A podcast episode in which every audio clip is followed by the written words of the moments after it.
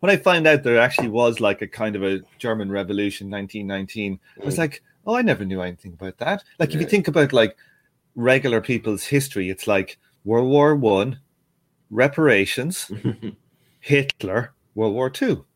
It's this unbelievably interesting section of history for about 10 whatever years, yeah, yeah. 15 years. And like, unless you're a buff, like a buff, buff, a buff, buff, yeah, a, a buff. buff.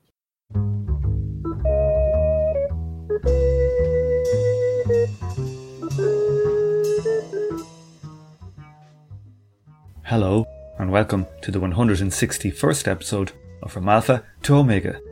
Today is Sunday, 13th of June 2021, and I'm your host, Tom O'Brien.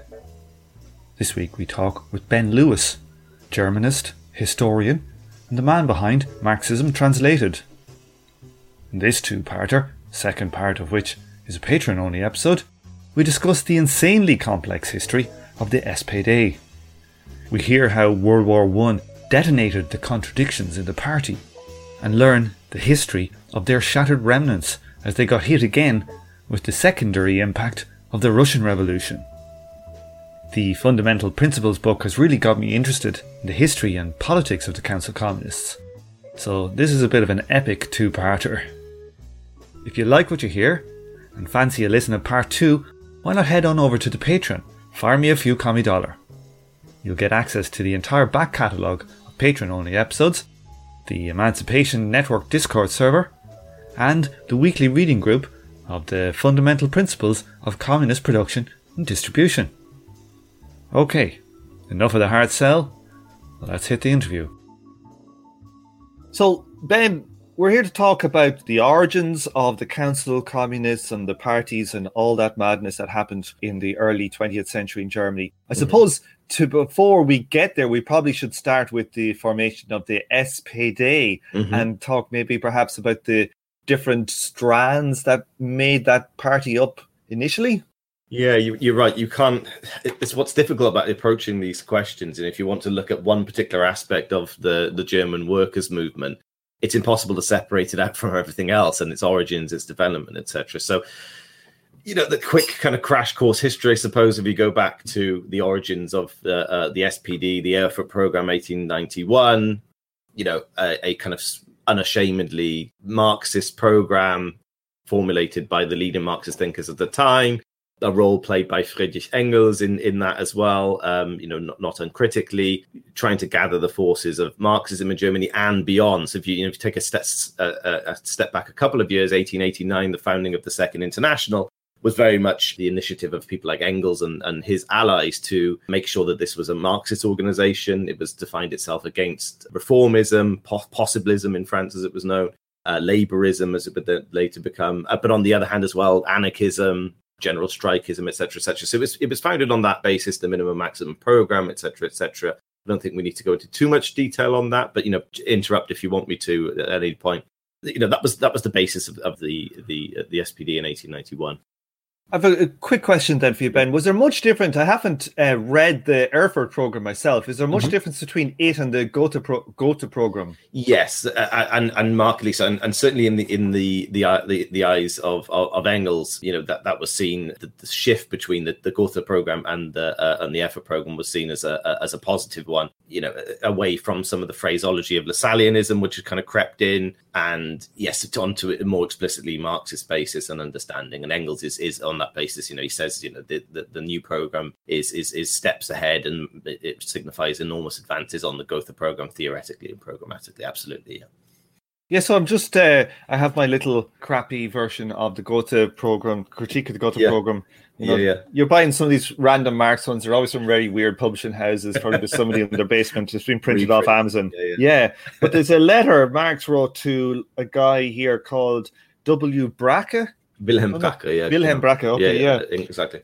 And uh, there's a sentence here he says in it, like it's kind of a throwaway sentence that kind of essentially, to me, is like uh, the demise of the SPD in one like kind of sentence. He says, um, "One knows that the mere fact of unification is satisfying to the workers, but it is a mistake to believe that this momentary success is not bought too dearly. Is that the story of the the history of the SPD? It's it's it's not that it, you, you can't see that. So Marx obviously dies before the Erfurt program comes around, right? So you, I, I wouldn't say you can see that as there's two questions here. I don't think you could see that as the the problem with the Erfurt program necessarily, although there is an issue there which you maybe come back to. But certainly when it comes to the Gotha program, Marx and Engels feel that they're writing from outside of the country, but they feel through their allies, etc., and what they're hearing on the ground that this this step forward in terms of the unity, as you say, has, has been bought at too much of a cost theoretically. There's been too many concessions, etc., etc.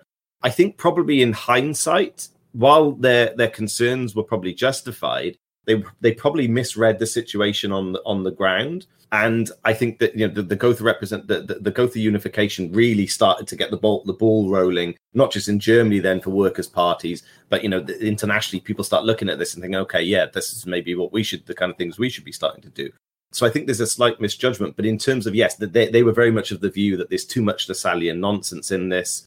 You know, the, the ideas that we've been trying to fight for in, in the movement. There's been too many concessions. That the free people state, you know, all the all the usual the usual stuff and, and you know Marx is quite uh, scathing, isn't he, of all the particular formulations that you know the, the nature of wealth and where wealth comes from on nature, etc., etc. So he's quite miffed by it, uh, but on the, on the other hand, as you say, recognizes that there's that this is popular amongst the workers and it does get things going. When it comes to the Erfurt program, I think that we cannot speak in the same terms because it, certainly from the view if you read engels for example on this uh, obviously marx is dead. He is very clear that this is this is a this is the real deal. This is what we've been about for a long time. It's a big advance on on Gotha etc there are some issues but that for engels they're not fundamental issues. They're not like he's going through he's not saying oh the Erfurt program is problematic because it, it provides concessions to this idea of the free people state in the Lassallean ideas He's saying that basically, given the threat of illegality, maybe our stated aim of the Democratic Republic needs to be reformulated because we've got all the demands in there, but we don't explicitly call for what these demands amount to, right? And he's saying maybe we can find an alternative formulation to avoid illegality again. Because again, you've got to remember that the, the SPD in the run up to this has been outlawed for 12, 12, 13 years, right? So this is its post illegality, you know, its first legal conference in a while to set its program. But yes, yeah, so I don't think you can really, there, there is, there is an issue there about unity, etc. But I don't think you you can put the 1875 and 1891 on the same plane in that sense. Does does that make sense? Yeah, that makes sense. So we can say then that like the Erfurt program is a is an advance on, mm-hmm. say, from a Marxist point of view, from the Gotha critique, from the Gotha program. Sorry, the yeah, Gotha yeah. critique. It's just known as the Gotha. we, we all know it as the critique. Yeah. That's right. yeah. Exactly. It's a bit like uh, what's his name, Dühring. You know, no one in the hell did know. No, uh, or even Dühring. that's right. Exactly. he was just this weird professor. yeah, I wonder who's the Dühring of today. I wonder. Uh, let's not go there. But uh, I have a few nominations. Um, uh, but um, while the program may have been a an advance that doesn't say too much about though the constituent elements of the party, say. So right. what would it been at the time then of the Erfurt program like? Uh, I assume there's still a, a, large Lassallean branch or whatever we want to call them, a reformist wing. At mm-hmm. that time, what what would the dynamic have been like there? Sure, it's one of the things that struck me in terms of my research on this is that often we see the problem of reformism or revisionism as a kind of 1890s phenomenon. So obviously the guy that comes to embody that is Edward Bernstein, who you know, is one of the, the, the key Marxist thinkers at this time. He's involved in the Erfurt program, and, you know, in his earlier days, he's the, the editor of the illegal newspaper of the party. He's you know probably one of the most important Marxists of the time, but you know turns away from his views in the in the late 1890s, etc and we kind of associate reformism or opportunism or whatever you want to call it within the party with him, which is obviously correct. But it, it should be stressed that the the, the, the danger of, of rightism and reformism actually has much longer roots. It goes back to the earlier party formation. It goes back to pre-Erfurt times too. Uh, Marx and Engels, you know, one of their one of their main aspects of their correspondence basically is trying to rope in parliamentary deputies. Because again, if you think of the the illegal party, the only legal aspect of the SPD, the SAP as it was known at the time, in the, the period of illegality is the the parliamentary fraction. So they have enormous power. Right, because otherwise you can't organize, you, you can't have party branches and meetings. The newspaper has to be smuggled in through the red postal service, usually from Switzerland, etc., etc. So there's, there's Marx and Engels themselves are involved, not just against the, against the Lassallean ideas, but against this kind of tendency, particularly amongst parliamentary deputies, to make a virtue out of the necessity of parliamentary reform work, etc., etc., and to rein them in. So, you're right. There are. There's always that problem. I don't think you know. Uh, I was re- rereading my uh, the, the my Haller and Zinoviev yesterday, uh, just in preparation for this, so re jogging my memory. And it, there's a wonderful Zinoviev quote. He says, "You know, you can accept eighteen thousand conditions revolutionary conditions uh, and still be a Kautskyite, as he puts it, right? In this is in 1920. So you're right. You know, you can have the most perfect program uh, and ideas, etc. But how does that then run off in practice? And you know, this has a long history, particularly amongst the parliamentary faction when they were so powerful and were the de facto leadership of the party in illegality, right? So there's there's a, a deeper history here. It's not as if you know only in the 1890s do we get reformist voices, etc. It's got a bit, bit of a longer, longer standing history. I would say Lassalleanism certainly. You can't say it's really dead, but but it, it, the, the strange thing about Lassalleanism, it really achieved the state. Lassalle uh, uh, achieved like a cult status, which is difficult to fathom. From to again, you think of modern. it's hard to think of contemporary examples in the work of you know contemporary figures that are just you know uh, I, again, I'm, I'm, not very much on popular culture, but you know, these people that, that are deities essentially. Trump. It, yes, Yeah, yeah, exactly. You know, this, this, exactly. You know, you could you would definitely see a lot of TikToks with Lassalle and do you know what I mean? All these different things. He, he, was that's really a, that's a new that's a new stream of TikToks. You know, maybe you could maybe you could take that as a snippet. Uh, but, uh, but yeah, exactly, exactly. Like uh, the, you know. the, the, the, CCP on the Lassallean uh, TikTok youths. uh, but you know, this guy was the, the, you know incredible figure in many ways, and but you know, it, it, he um he achieved this cult following, which also had a kind of weird aspect to it as well. You know, he did run a, a sect quite successfully, but but I would say that while the Salian ideas you know could be still present in some of the ideas of the deputies etc really the the eight the whole run up to erfurt is a you know hammering of lassallean ideas and really you don't see you know, people really proclaiming the, the openly proclaiming the legacy of Sal, Lassalle. However, as you will know, you know, there's that very famous picture of Rosa Luxemburg speaking at an agitation that you would often see the picture of Marx. This is like 1904, 1905, and there'd be a picture of Lassalle as well. So there is that that aspect to it, but I think it was more ceremonial than than anything. How much of you know, like in capitalism, you know, we have all these pressures on the superstructure yeah. and culture. How much of Lassalleanism did kind of die with Lassalle and how much of it morphed into a revisionism? That, that's difficult. It's difficult to put a kind of um, a, a, quantity on that, right? But I, I, would certainly say that you know. The, the, immediate successor to Lassalle was Schweitzer, who was all, uh, uh, uh, Johann Baptist von Schweitzer, another kind of aristocratic type background. Very again, very interesting guy, hom- homosexual, uh, um, you know, in, in, really kind of interesting background how he got to where he was. But I think the, the, the just maybe the momentum of, of, I would say really the, the the the ground is taken from beneath the feet of the Lassalleanism. It was a kind of sect project, right? And I think that you know once you get these movements to mass organizations, that really says. So in that sense, that's where Marx and Engels misread the situation. I think because while they were right about the the, the ongoing influence of Lassalleanism, the fact that this party starts to emerge and becomes big actually t- kind of takes away the basis of Lassalleanism. Now, when it comes to reformism, I think that the the the, the opportunists, the revisionists that then later emerge, maybe we can go roll forward slightly here, they do not necessarily or consciously draw their ideas from Lassalle. There are other tendencies. So, for example, Fabianism is a big influence on Edward Bernstein. Having said that, though, it is interesting because one of the things that Bernstein does, one of the uh, actually very uh, a decent book he wrote was a book on Lassalle, I think from 1904. So one of the things he does when he's going through his particular journey away from Marxism to become the kind of founding father of revisionism is to produce this book on on Lassalle. So yeah, so, so there, there is that that legacy, if you like, but I don't think we can we can really say okay, opportunism, reformism equals the legacy of uh, of Lassalleanism. It's a lot more complicated than that and takes a, a number of different forms. So you have to also you know uh, I, have been translating some Parvus recently, anti-revisionist writers, really really good stuff on revisionism, and he he distinguishes between different tra- uh, strands of revisionism, right? There's also less theoretical or consciously theoretical, what he calls practical revision, which is just about people trying to say, how do we get the best reform possible within this? You know, people like Ignaz Auer, etc. You know, how do we get the best possible reform in this particular juncture, which has a long history? And it's not really the Lassalleanism in, in that sense, consciously or unconsciously, but there is that that, that tension. So I, I think it's, you know, I'm, I'm, always wary about these things of the, the history of ideas. It, it, we shouldn't, we should be careful to say, oh, uh, revisionism, 1914, this compromise that the start, the founding of the SPD reflects a socialism, because I think uh, there's a, a lot of water goes under the bridge before then, right? And there's different forms. That's what I would say. Like, at what stage then would you say that the party became a party more of revisionism than, say, Marxist strategy? Say, mm-hmm. This is a, again a tricky question. I, I think it's also a question that doesn't you can't really answer in some ways, right? Because clearly revisionism it, it, it's a strange one because revisionism theoretically programmatically is defeated over and over and over again right so so in in terms of the the the, the current around bernstein and, and others they never achieve a majority of the organization. They never change the fundamentals of the party program, right?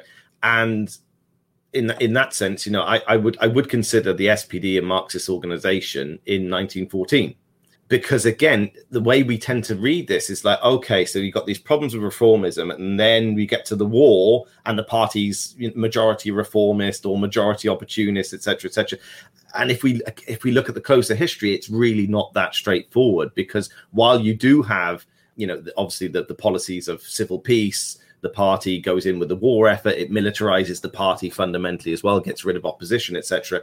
That is on the basis of of the leadership, and there is a huge response to that in the rank and file.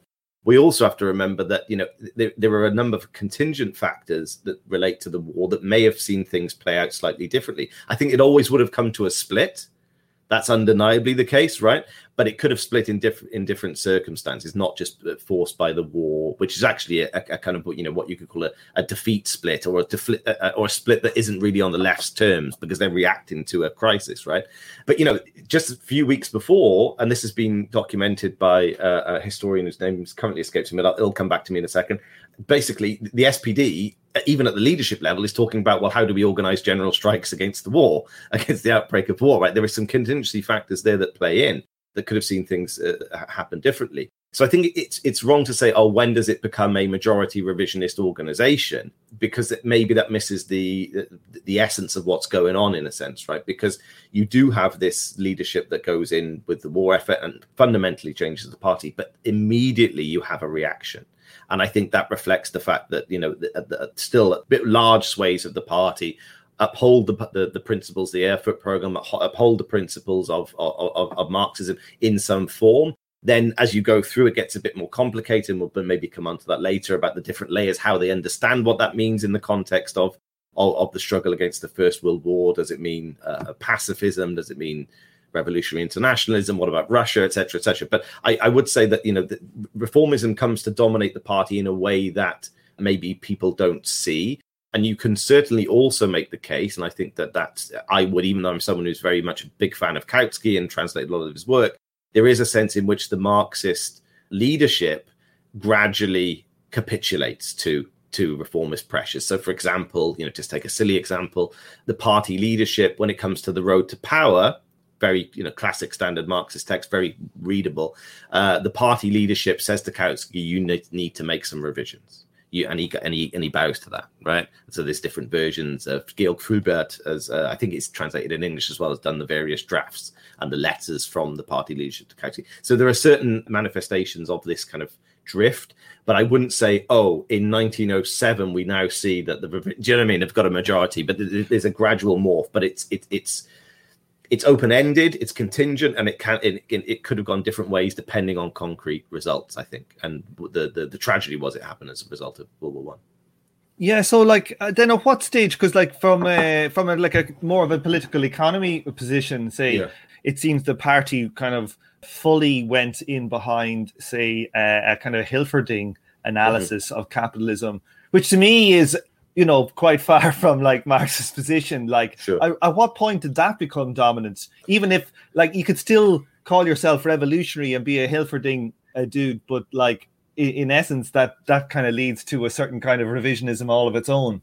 Sure, no, that, that's right, and and again, you can look at all. There are different manifestations on the theoretical level. So I mentioned one about the road to power and the, uh, the legality question, right, which is brought up and yes, of course, and th- this is actually some of the points that are, that are, are, well made, not just by Luxemburg but others on on the left as well. About, for example, the struggle against imperialism, right? So the the, the the struggle against imperialism isn't just a question of arguing for peace or freeing freeing the colonies in in in, the, in a kind of isolated sense, but it's a struggle against the world capitalist system.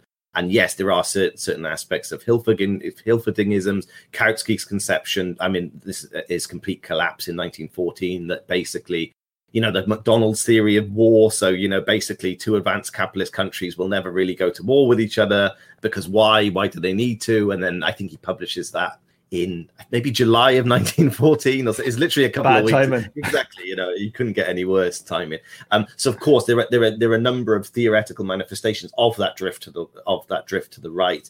But again, I think that would it would be it would be too straight line history of ideas type stuff to say, okay, this is a manifestation of Lassalleanism, or this is it can be traced back to X. I think it's a gradual process, which again is contested. So it's not as if you know Hilferding's theories on uh, imperialism weren't contested. I mean, you, you, look at the Daniel Gaido and Richard Day volume, Discovering Imperialism for Historical Materialism, huge debates, you know, in, in so it, these things were uh, were uh, contested as well, constantly contested through the party. It wasn't if everyone said, oh yeah, Hilferding or Kautsky on imperialism, oh, that's the way to go. Do, do you see what I mean? That the, these things were a living, breathing entity. And I think one of the one of the main issues I have with historiography of the Second International is that it precisely is done on these terms of, oh, there was opportunism and then opportunism won and then you know that's what we had. Yeah, I know. It's like the periodization is is is like, and now we are in revisionism. that, that, that's right. But but, it, but but but the question itself is is fundamentally important, and I think my my more fundamental point would be actually we still do not know the true extent of the cancer of opportunism and how it grew and how it uh, metastarside, whatever it's called, you know, how it got across the party because we, a lot of the stuff, the, the, the debates, etc., and the newspaper and the resolutions and all the rest of it we that we aren't really familiar with. Even people like me who've been working on this stuff for quite some time. There's a lot of material. I have a question for you then. Something yeah, yeah. that I don't hear people coming up. It's not in the the question. No, no, no, fine. I prepared, so we'll see. Um, but it's like uh, it's something that's been I've been interested in is like exactly like what was the democratic nature of the SPD? How leadership dominant or how base? How powerful was the base? And and, and you know what was the story with that? Yeah, I mean, it, it would I, think broadly speaking, follow the standard practices of the Second International. So you would have your regular party congresses, you would have party branches, you'd have a whole host of party publications. So you would you would have a strong democratic base. And actually, that's one of the things. If we look at the policy of, if we look at 1914, one of the things that does shift almost overnight at the behest of the the army uh, uh and navy supreme command and the Kaiser is the party becomes a lot more bureaucratic pretty much overnight, right? So there's these, you know, people will, uh, you know, branches would be expelled, branches would uh, withhold funds, that would with their membership fund, etc. That would be one reaction. Newspapers, they initially wanted to, they didn't want to crack down too much because they didn't want to unite all of the opposition. You've got to remember as well, the leadership is clever because they also see that people like Luxemburg and people like Kautsky don't have the same politics, or people like Zetkin and, people like Hilferding don't have the same politics. So it's about it, it, so they, they were they were rather cautious. But one of the things that they they had to do by charged by their their masters was to crack down precisely on the on the party life itself, which you know had strong branches, had strong democratic structures, had uh, you know sovereign party congresses, but also had its own party life right beyond the branches in, in you know, the alternative culture as Lidtke calls it etc so th- that was one of the things they recognized they had to do. And then when push came to shove when the war really started to hit and the shortages the repression the carnage really that people were experiencing in their lives that's when they really had to say okay Neue Zeit's got to go. Kautsky's got to go. Even someone like Kautsky has got to go, and he's he's he's uh, fired right from from the publication. Zetkin's editorship of the the Gleichheit, the women's magazine, she's fired on the on the spot, 1917. So there is that the, the, the party then becomes more of a shell. It becomes a bit more like the party that we, I mean, not that we recognize now because the SPD is just you know, but maybe the kind of post World War II, Cold War so, so I think you know that's one of the changes you can see. I'm not saying before that it's this kind of perfect institution. There was a powerful bureaucracy. You had something like fifteen thousand full timers, right? Which what? does, yeah, you know, it's, it's, it's, it was huge. I mean, you, you try and get the, the I was re- rereading my book on wow. that, and you know, it's a huge apparatus, and obviously, that's sociologically speaking, politically speaking, that represents an issue because how accountable is this apparatus? You know, what's wow. its living conditions, etc. That's certainly one of the uh, and again, I've never really found satisfactory answers to this. I'm still searching, but you know, certainly if you look at Zinoviev's book, The Social Roots of Opportunism, he looks at you know the, the, the social structure of the SPD. When you have an organization that is that big, that is that powerful, has over 100 daily newspapers, right? You, you to sustain that, you do need some, you know, you do need an apparatus. But the question is, how accountable is it? How does it change? Even going back, for example, to the revisionist debate, one of the things that Parvus locates about the revisionist debate is that Bernstein stuff opens the party to all sorts of careerists and people who aren't haven't got the slightest interest in, you know, uh, uh, the revolution. The revolution, essentially, yeah, exactly. Let alone, you know, uh, a theory of capitalism or whatever. They they're there because they think, oh, you know, I can do something good and I can have a good uh, career and I can become famous and important and well known and respected and so, you know, th- there are these sociological changes too. So I'm not saying, oh, brilliant, and then 1914 and they crack down the party, the party's uh, uh, shifts. But it's one of the things that strikes me is that the, as I say, at the behest of the Kaiser and the generals, the, there is a crackdown in the SPD democracy. So they must have had like the party obviously had like executive functions where they were able to perform certain actions you know completely away from this idea of like a general assembly once a year or whatever or congress that yeah. allowed them to perform a lot of these actions, or or they just had the power to perform these actions. Which is it? Is it more they had the power, or more they actually had that executive function? If you know what I mean. I, I think I think it's it's it's more the executive because you know that would be the, the, again the classical second international view of things, right? Is that you, the the, con, the Congress is sovereign. The Congress reflects the will of the of, of the membership, and then the, the leadership is that's elected from that and its various functions that is basically the sovereign body between the congresses right? So yes they would have the remit to do so. And then but but then of course the question is are they acting in accordance with the will of the party? And are they accountable on that basis? And again that would be the role of the uh, of the party congress to reconvene. And that's one of the things again i haven't followed this in detail but if you look at the 1914 stuff it's then the response of the branches, the resolution. Should we still give them, you know, the usual kind of stuff that you you see in a very attenuated form, even in the Labour Party today, right? About you know how do you respond to ex politician being an arsehole or whatever, you know, how do you respond to that? Uh, and yeah, so but but I think classically, yes, Congress is is sovereign, meets once a year for six days or whatever, and then you have your your leadership in between. Yeah, for sure.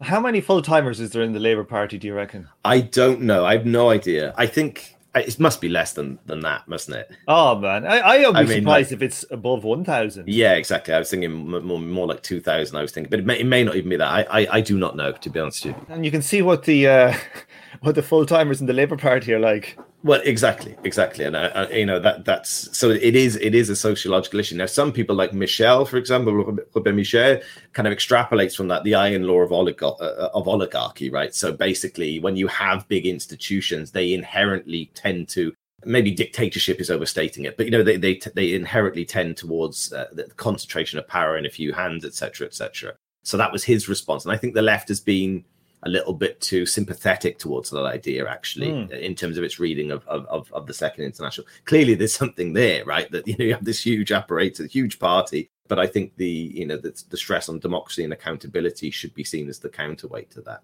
Yeah, no, it, it seems to me like uh, that the anarchists are 100% onto something, mm. but it's like that the issue seems to be nearly not so much hierarchy, but more executive function. Like that, there's there seems to be a lack of theoretical approach or like insight into like the problems of fast action. Yeah, no, no, I, I agree. I, I think you know there's something there. The, the, problem with the anarchists is then there's solutions to it. But I think that yeah, you know, classically the, the the idea would be that you know that, that you have strong branches, strong party life, resolutions. You you know you can you can elect leaders, you can replace them, uh, and, and, all the rest of it. But I do think that as the party becomes slicker and professional, that that that that maybe is, is lost, and it would be useful to look at that in a bit more time. There are some studies on this in German, would be worth revisiting. I think. On on what in particular? On the sociology of the party. So, for, you know, uh, there was the kind of uh, a trend towards social history uh, the, in the 70s and 80s in, in German Western historiography, right, in the, the Bundesrepublik. And they would look at, for example, the party life in Dusseldorf. So they look at all the resolutions in Dusseldorf, the people in Dusseldorf, the the representatives, how long they were in, they, they had their posts, etc. So that's a useful way of, of kind of you know microscope history of looking at okay, what was party life on the ground? what was the relationship between the activists and the sympathizers of the party, the activists, and the the apparatus of the party. If you want the, the salary professionals, etc., etc. That's a good. That's a useful way of looking at it and seeing how the party developed. But maybe it, it lacks that holistic approach. And also, my, my problem with Western historiography generally is that it certainly of that period is very dismissive of Marxism and the SPD. So it's more like you know this was this was the kind of SPD's what would you say folly of youth, I suppose. the, the, you know the the, the the the revolutionary period of the SPD yeah, yeah. before it grew up and you the know teenager. Exactly. Yeah. You know the teenage rebellion. If maybe that's a nicer way of putting it. Yeah, with the poster of like a cannabis leaf on their wall. Ex- exactly. That was. Yeah. you know, it's interesting. It'd be interesting to know what the class composition was as well mm. of the full timers. Did it did it diverge from the party base? Yeah, no, um, I, am I'm, I'm sure it did. I'm, I'm sure it did, and and, and that, on one level that's a problem, but it's also something that you know, how do you deal with that problem? Because on one level, it's not that it's certainly from today's perspective, it's not that it's an unavoidable problem, but I would certainly, you know, even you, you know, you look at I've, I've, looked at debates in the 1890s at, at party congresses, and even right wingers. Karl Legien, for, for example, who was a right wing tra- uh, trade unionist, he's making the point that look, you know, all the people in this room pretty much are you know, uh, yeah. bourgeois, but you know, know they, have got, they've, got a, they've got a decent life because you yeah. know they, they, are functionaries, or you know, uh, uh, and you know, so he actually raised the point, and this is again something that's worth exploring more. Uh, one of the, the, the the points that Engels misses out, admits in his critique of the of the Erfurt program, which is again, it shouldn't be seen as this like scathing Gotha type critique. It's, it's a positive, welcoming critique of it, and it's it's actually during the drafting process itself. But one of the things he misses out is the concept of workers' wage. And if you think how central that was to, to Marx and Engels, for example, in relation to the commune, the Paris Commune, the, the centrality of the you know officials, party officials, public officials on a worker's wage, he doesn't include that in his in his list of demands in the party. And I think you know it's it's not that then that's the original sin that everything yeah, yeah, you know, yeah, but, it, but it, it is a it is a question. And, and so you even it's not just the left that's making these points actually about you know look at all the people in, in these rooms, the officials, they, they have a decent life you know, life was hard as a German worker in the 1890s, no doubt about that, right? Okay, so let's, I suppose, deal then with the next big event, which is like World War One, mm. and this kind of forcing function which caused these contradictions to get shattered. Do you yeah. want to give us like the the very quick, uh, compact history of it, and tell mm. us the initial fragments that are, are, are spun to the wind? Sure. So again, so as you say, the, the, the nice way you've put it is this, this big political challenge that's thrown down, and all the all the tensions that are simmering between the service, all these processes we've been discussing, these counter arguments, these, these, these contestations, really become very direct and real and pose in an immediate sense, life or death type of way, right? So, and it's complicated. Again, this is one of the reasons why we can't just say, "Oh, look, the left was was born here in the 1890s, the right came out in the in the maybe the early 1890s," but because things cross and shift. So, you know, if we take a if we talk about two people we've talked about already, Parvus and Bernstein Bernstein, the arch father, the father of arch revisionism, etc., he in fact takes a, a, line which is closer to the the so-called radicals in the party, or this, this, what becomes known as the centrist tendency. So he kind of reunites with his old friend Karl Kautsky, takes more of a pacifist line, is horrified by the World War One. Uh, whereas a lot of the people that he had won over and influenced previously are all gung ho for the war, right? So Bernstein goes through a particular shift. And then you've got the left of the party. So the left of the party around uh, Rosa Luxemburg, obviously Rosa Luxemburg goes on to develop the Spartacus League, is consistently anti-imperialist with their previous position. But people like Parvus, who quite rightly, on the one hand, say that imperialism and war are a necessary feature of capitalism in this in, in, in this particular stage of development, as they would put it. They kind of make a, a, a virtue out of that necessity and say, well, oh, and because that's the case, Germany needs to win. Because if Britain wins, we're going to have more British style hegemon capitalism. Uh, there's no workers' movement in Britain to speak of. There's no Marxist party in Britain.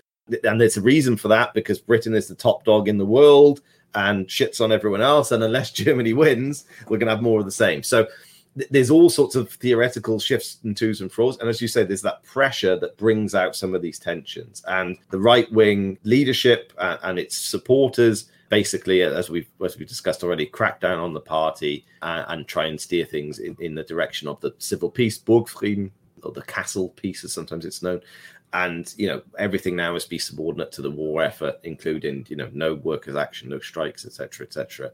and and that brings it all out. So you have the you know you have a, a far left that emerges that's been there for a while. Is you could say there are actually two two elements of the far left. You've got the the International Socialists of Germany around Bremen. You've got Rosa Luxemburg and her allies are in the Spartacus League. You've got the the kind of centre, quite large, substantial section of the party around Kautsky, Hilferding, Bernstein, etc., who are very critical of this. And then you've got the right wing uh, leadership, particularly around you know, Noske, all the people that we then come to see in, in the in the First World War. I think that's probably the the crash course of, of, the realignments, right from left left to right. I'm going to have to pick that apart. Um, it's sure. interesting you sh- you say that uh, about Parvus, about him yeah. talking about how he wanted the Germans to win because yeah. Marx was kind of guilty of some of that kind of stuff himself. Like around uh, was it 1870? He was like, you know, the the, the Germans Prussian, need to yeah, give the, uh, the French war. a good a good spanking. You know, so it's kind of it's it, it, it's interesting. It's just interesting when you said that uh, how it mm. it chimed with like. Uh, like it, it would be hard to think that Marx would be in favor of World War One. Mm, that's uh, right. That's right. But you know, it's not very far from Marx's logic. I, I think I think the thing about World War One though was, was it, it was it was different, and I think for some people, genuinely for some people uh, it was an honest mistake about going along with it at first because they saw it more in those in those franco-prussian war type terms right? And it wasn't that it was never going to be that kind of conflict for all sorts of uh, reasons. And some of them went along with it and then realized actually though this isn't going to be a quick thing. This is this is going to redefine the world and so i think there is that. So i think some people did go along with it. it like even karl liebknecht voted for the war credits. He went along with party discipline in august 1914 right? So there are these questions. Then you've got the whole question of russia and a war against absolutist reaction for example. So you know Bebel uh, August Bebel, the leader, and probably the most important politician in the SPD from a Marxist perspective, he, you know, before he's not alive at this point, but he says famously, I think in 1907, maybe it is in discussions about the coming war that's going to happen. You know, he says, I'll personally take up myself, he's an old man, but then I'll take up a rifle against the Russians if they come to Germany. But of course, the war doesn't play out like that, right? It, it basically uh, bogged down in trench warfare. Uh, Germany, it, there isn't a, a kind of self defense aspect to it, as some of the, the people supporting the war would say and so but yeah the, the, question of, of war and imperialism is, is one that, that that has a as a history. I think marx and engels were well marx was wrong on, on the franco-prussian war. And obviously bebel and liebknecht go to prison as a result. I think they abstain on the on the war credits vote right in 1870 so you know that that was more of the approach. And actually if you come to the if you fast forward to 1914 kautsky's approach most people think kautsky supported the war. He didn't. Kautsky's approach was actually we need to follow more in the, we need to take more the line of uh, Liebknecht and Bebel in 1870 and abstain. Which okay, you may see as a weak position, of course, you know, but that was his kind of logic, and that, that he was advising the parliamentary deputies as one of his roles in the party. Uh, but they end up uh, voting for the war credits, and that then, obviously, then as a result of that, the SPD you see that shift quickly because once you go down that route, the SPD then has, has to approve national budgets because obviously when you go into a war, you need to rebudget your, your entire uh, economy. And you know the SPD votes for a national budget. I think in 1915 may have been towards the end of 1914 for the very first time as a party, right? They always rejected the in the war budget in the war, yeah. But it, and they always rejected the national budget. It was just like a you know even even the right wingers would do that. They they they they had slight differences about the local budgets, which they thought, oh, maybe we could support those, uh, the state budgets, but national budget was always rejected. But then they they jump in with it. How much then debate was there in the SPD ranks about like the changing nature of war? Like, did they were they asleep to the kind of the impact of mechanization of weaponry and stuff like that? Like mm. like was that an issue? Were they blind to the progress of war technology or? No i don't, I don't think so. I, I, mean again you can you can even think of if you go back to engels engels is writing i think in 1890 uh, can europe disarm 1892 i think it is the, the text and you know he talks about you know the possibility of the, the looming danger of a of a big conflict in europe which will lead to millions of deaths I mean, literally what he says, right? You know, and he says, I don't know how this will play out, but this is a real possibility on the continent. And so I don't think, you know, maybe there was some kind of naivety on those who tried to play down the the question. But again, even those supporting the war have to make the case, will make the case that you know this is an existential threat to Germany and yeah. the SPD. Ergo, we have to be, you know, class collaborationist, right? So I think everyone was kind of attuned to the to the nature of warfare in that in, in that era. I think probably the American Civil War uh, was one of the wake up moments for that, right? I mean, that's, I, am not a war yeah, historian, yeah. but I, I or even or even Napoleon. I think I heard some yeah, statistic recently that like the debt per capita from the Napoleonic Wars, like in the 1815 or 18 whatever, they were of a scale similar to the First World War. Right, right. Well, on the per capita level, it's kind of yeah, I was kind of surprised by that. Scary, yeah, exactly. I mean, yeah, Germany, it, you know, was uh, some towns were basically wiped out, uh, you know, in the, in, in the 19th century. I mean, it was, you know, yeah. So, so yeah, I, I think I, so I don't think there was there, there was a, a naivety or the, you know people being oblivious to these dangers. Uh, I just think that there was maybe on the part of those who honestly went along with it. First of all, there was a miscalculation of what that war would represent. It didn't represent Germany being invaded on all fronts, etc., etc. You know that's not how the war played out in the end. I don't know if you've ever seen this picture. Let me see if I can share the screen here with you. I think you'd like this if you haven't seen it before. It's the greatest infographic ever. Let's see here. So wow. this is like a, a, famous graph by this guy. I think it's Minard, and mm-hmm. uh, he was like kind of the father of graphs. And it's it the graph is essentially uh, why you don't invade uh, Russia during the winter. And you can see the the start of the graph over here. It's like four hundred twenty-two thousand, and it's uh, toward the orange bit. That's when they left where are they there? It's got them at Kauno. Probably it's probably uh, I think Poland somewhere. Yeah, yeah. Uh, and uh, Kovno, and uh, and he goes all the way over, and you can see by the time he gets to Moscow, he's down to hundred thousand, and then they turn around, and the, graph gets smaller and smaller. Oh, and by the time you see, by the time they get back to where they left off, they've got ten thousand men out of four hundred and twenty-two thousand. Wow. So they've lost 98%. And like you see on the bottom here, it has a temperature going along on the bottom here. And you can basically see, see yeah, yeah. as the temperature goes down, they all start dying. You can see. And then it's got like the, you know, the, the maps overlaid and it's got some other stuff. So it's like, it's, I think, technically, I think it's got seven dimensions in the one thing. Wow. And you can just look at it in a second, just go, oh yeah, don't go to Russia, lads. You know, it's, a, it's an amazing graph. Yeah, that's, uh, that's fantastic. Yes, it's uh, so detailed as well.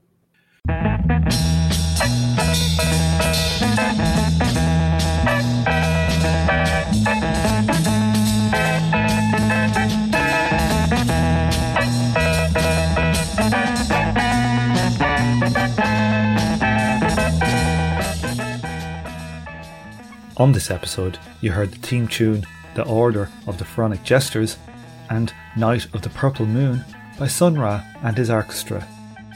Thank you for listening, and please join me for the next episode of From Alpha to Omega. This show is a member of the Emancipation Network, a Marxist podcast and research collective. Make sure to check out our network sister podcasts General Intellect Unit, Jumpsuit Utopia, Mortal Science, and Swampside Chats. And if you'd like to help out the show, please remember to head over to Patreon and throw me a few commie dollar.